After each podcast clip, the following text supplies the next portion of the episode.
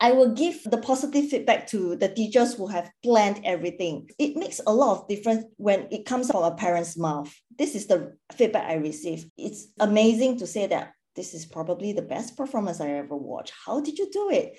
And I don't want to make it in a way that is very superficial. Actually, it's not. I will say that during the drumming performance, there's this particular part that is so cute. How do you do it? So the teacher was like, Oh, you realized it. Yeah, this is the part where I suggested. And we think that it's appropriate to add it into the routine. I was like, yeah, that is very good. That's very authentic. And people think that you really watch the whole performance and give a very meaningful feedback. Welcome to Agile Leaders Conversations, where executives, business leaders, and experts from all sectors come together and share leadership insights around leading in today's workplaces. They will be sharing some tips on how they use the agile mindset to make sense of the complexities and lead with authenticity and ease. My name is Chuen Chuen, and I'm an author, executive coach for the Fortune 500, a speaker, and a facilitator. I specialize in agile leadership, helping organizations and their leaders be relevant and effective in the workplace of today. I'm so happy to have you listening in to this episode of Agile Leaders Conversations. My guest today is Hwee Peng Tan, chairperson of a school board which was named Primary School of the Year in the year 2021 in Western Australia. I'll hand over the time to Hwee Peng to share a little more about herself. Thank you, Chuen Chuen. I'm originally from Singapore and previously worked in a corporate for 10 years. I have then relocated to Perth to start a family with my Australian husband. I had a career break and I took up full time parenting when my son is born. Ever since my son started primary school, I was very active in the school activities. I realized that this is something I really enjoy doing because of the nurturing environment and the passionate staff in the school. So it's an absolute joy to able to work with them and participate in the curriculum. So in 2021, I was approached to join the school board. And fortunately, in 2022, there's an opportunity for me to be the chairperson. So I'm very happy to be able to contribute meaningfully to my son's school where he spent his time most in his life. So wonderful to hear this is the mother's love to contribute and to be actively involved in your son's education and experience in the school. And what better role than to partner the mm. school, the community to bring about a better learning environment. And we know that in education is the experience that counts for the children. So Hwee Peng, I'm wondering what are your general thoughts of the book after reading it? So, firstly, I was very amazed by the illustration. It's very well written. All the eight paradoxes, actually, I can see a human face. So, when I read it, I was like, yes, this person really fits into the description. So for myself, ever since I become a mother, then I was actively participating in school activities. I realized mental health is something I'm also very passionate about when I was reading the book, I dive deeper to every paradox. What is their mental state when they were doing all this leadership style? What is their thoughts? and thinking process. Even though the book is talking about leadership agility, I took a little step and dive deeper into their mental thoughts as well. So it's very intrigued. I feel very intrigued by the book. Was there a particular mental model that you picked up or that you could co-relate in your corporate experience, in experience as a mom or experience as a chairperson of the board? Yes, when I read all the eight paradox, Pradesh is the one that relates me the most. So in my scope as a chairperson, the difference between a board member and a chairperson is the chairperson has to work very closely with the principal. It makes a lot of difference. For the school board to be effective, the principal and the chairperson must be in good relationship. The reason we were always in discussion, the principal and I, we always met the same challenge we have the best interest of the school. We know what works and what will benefit the school. But again, what Pradesh in the book says, we try to inspire the staff, the parents, and the community to participate. But it's very hard for us to embed the ideas into them. Firstly, we don't want to add additional workload to the staff.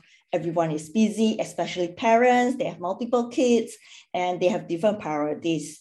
So that is the part where yes, it strongly resonates to what we are doing. Actually, what there's a very strong parallel with the companies that I work with.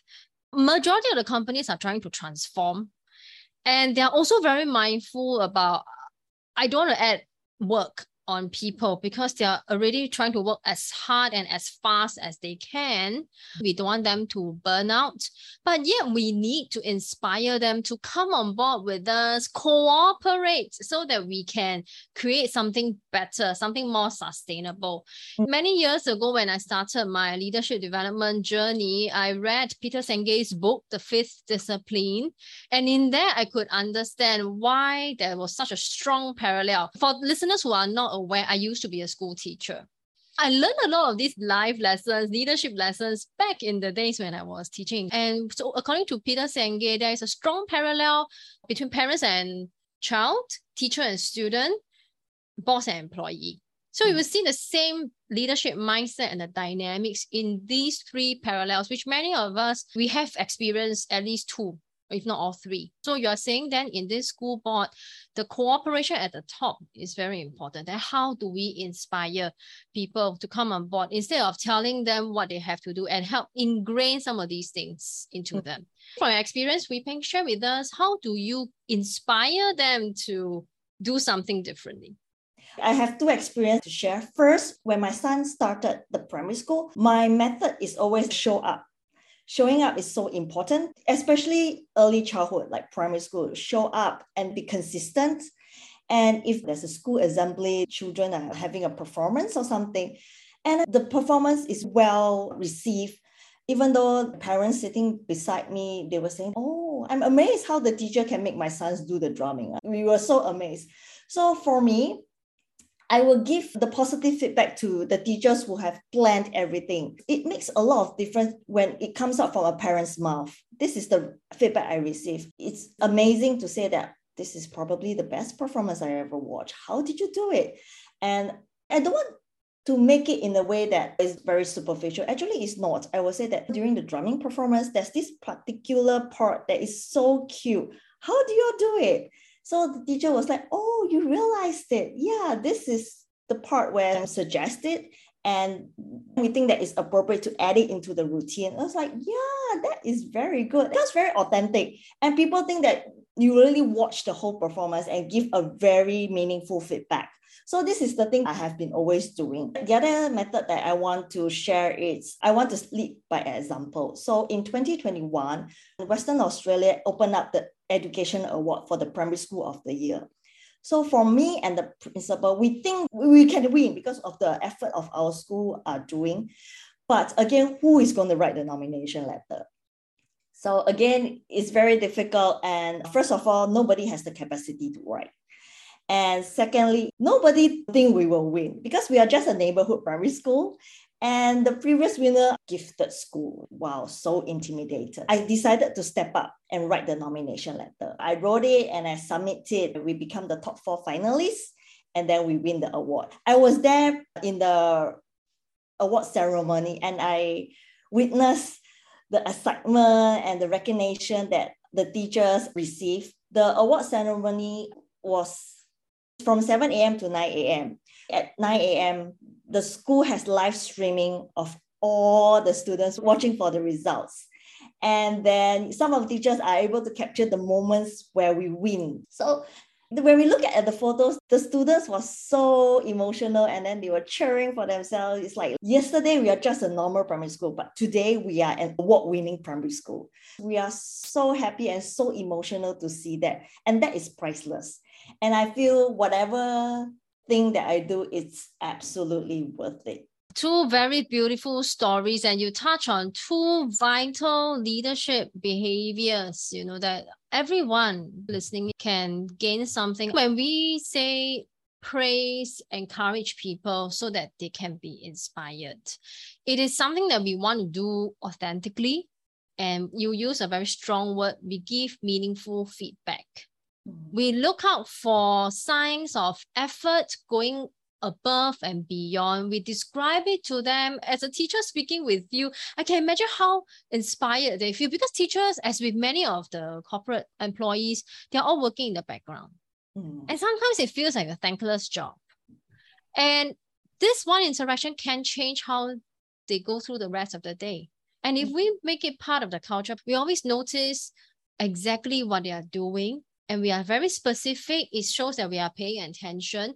That becomes meaningful feedback. And then there is oxygen to the soul. No, yeah, giving absolutely. encouragement, oxygen to the soul. The second part, which was very strong as well, I think my clients can also see that, like the senior leaders will think that we are quite good. But the people below, because they are so deep in the trenches, they are a little bit lost in the weeds. They can't really see the bigger picture or see the value of their work. Then it is up to us to create success for them, to make it real. Instead of just saying empty things like, don't worry, we are doing a great job, we will reach the targets. Those are very abstract and vague. So taking the extra step on your part to write the nomination and to be interviewed by the panel, you have concretized and made the success real. And this impact is so wide. For the children, I believe when you film their faces, how it changed, for them is wow, I'm no longer a neighborhood primary school. I'm part of a successful organization. And that I believe changes their identity from inside and their whole outlook towards mm. life. That's life changing. That's really excellent. There's also this definition of leadership agility in the book. From your role as the board chair, um, I would like to know how, how do you see this definition of leadership agility? I just started chairing the board this year. So I'm still very young and I'm learning as well. That's why I'm taking a leadership course right now to really add value to my role. So when approached by the principal to chair the board, my first question is, oh, why me? I'm not a PhD holder. I'm I don't have 20 years of education experience. Why me? But the principal said something very inspiring, and straight away I will take up the role. She says, You have the best interest of the school. That's why you are chosen. So I feel that, all right, I have the passion and I really want to add on to a leadership skill to make sure this board runs smoothly. And I want to make sure that my board members have a safe environment to speak up and not just go there for the sake of going there. And even worse, they don't want to attend the board meeting anymore. In my opinion, a leader should be approachable, inspiring, and long term thinking. So that's the one that I want to really work on being approachable and then creating a safe space for the board member to run effectively. I really reflect every time the board meeting finish so I will reflect what are the things that people find too boring and not interested. But I also don't want people to feel that they are obligated to say something. People might think I'm not contributing. So it's a very fine line on how you want to chair the board. And everybody's leadership style is different. We always have an agenda sent out before the meeting. So there's this part, the last item, which is the general items. So this is the part whereby I intentionally think about it and curate how I want to present these general items. First of all, I want to make sure that 15 minutes, the board to be engaging and able to speak whatever they think will be beneficial for the school. And also make sure that everyone has a chance to speak, not as someone who's always dominating the meeting. So it's a very delicate thing that I, I have been working very hard on. So I think by reading Chuen Chuen's book and attending the leadership course, it's real nutritious to what I'm doing. And I really want to continue to improve and learn about my leadership skills and what I can bring on to the table to the school board. Mm. Wow, very consistent. A few themes always come up, and it demonstrates your entire mindset towards leadership. It's a never ending journey. You are always reflecting, observing, and then reflecting and improving again. You are continuously exposing yourself to new learning opportunities, reading and widening your knowledge and repertoire. Mm-hmm. Your heart is always very clear. You want everyone to be able to participate, be able to speak up, how you want to be seen. You want to be an inspiring, approachable leader and demonstrate long term thinking. Actually, in my coaching engagement, I frequently do a leadership branding exercise, and you have already done it because they will tell me they want to be good leaders. And I ask them, so what does a good leader mean? And that definition is so wide and diverse. It depends on what makes us tick. And for you, it's service, is giving back. It is focusing on the positive, focusing on the possibilities. So your leadership adjectives has already come up very strongly, inspiring, approachable, long-term thinker. And that whole process of how you quickly transform in, in a way, because your engagement in the school board at the beginning was more on, I just want to show up right? Mm. I just want to be supportive to my child. I want to be a good role model and being approached to be the chairperson and then getting unanimous support and approval. It was never your agenda. It mm. just happened organically. And once you get the basics, when you have your values sorted out, you know how you can contribute, then you will know how to respond. And one thing was also very strong. Even though it's a general item, the last 15 minutes, you're fully aware of how people are feeling. And then you will engineer it and you choose the topics, run it in a very clever way so that people are engaged and everyone gets to speak. So to all listeners out there, one thing I want to tell you, boring meetings are the worst. Fastest way to take away energy and erode motivation. Mm. So perhaps what Hwee is sharing today will give you some food for thought. Can you reflect? Are there different ways to run your meeting such that every minute, every second spent is well spent? Yeah, really enjoy the conversation with you, Hwee Peng, and also when we caught up for coffee. I'm wondering what leadership advice do you have for people out there? Personally, my point of view is not everybody wants to be a CEO. Everybody leadership style is so different. If you want to set an example, and this is what you want to do, I used to have the imposter syndrome as well. I'm generally a very shy person. But then I look back at all the training I've done. I want to able to inspire and be approachable. And that is why I can be what I'm doing right now. We feel that every time we think about challenges and we have obstacles, we think that maybe I'm not that good to overcome these obstacles. But that that is definitely not true. You just need to have another method. And again everybody's vision is different. If i have a passion on what i'm doing and i am able to influence and engage i am the leader that i want to be. So this is what i want.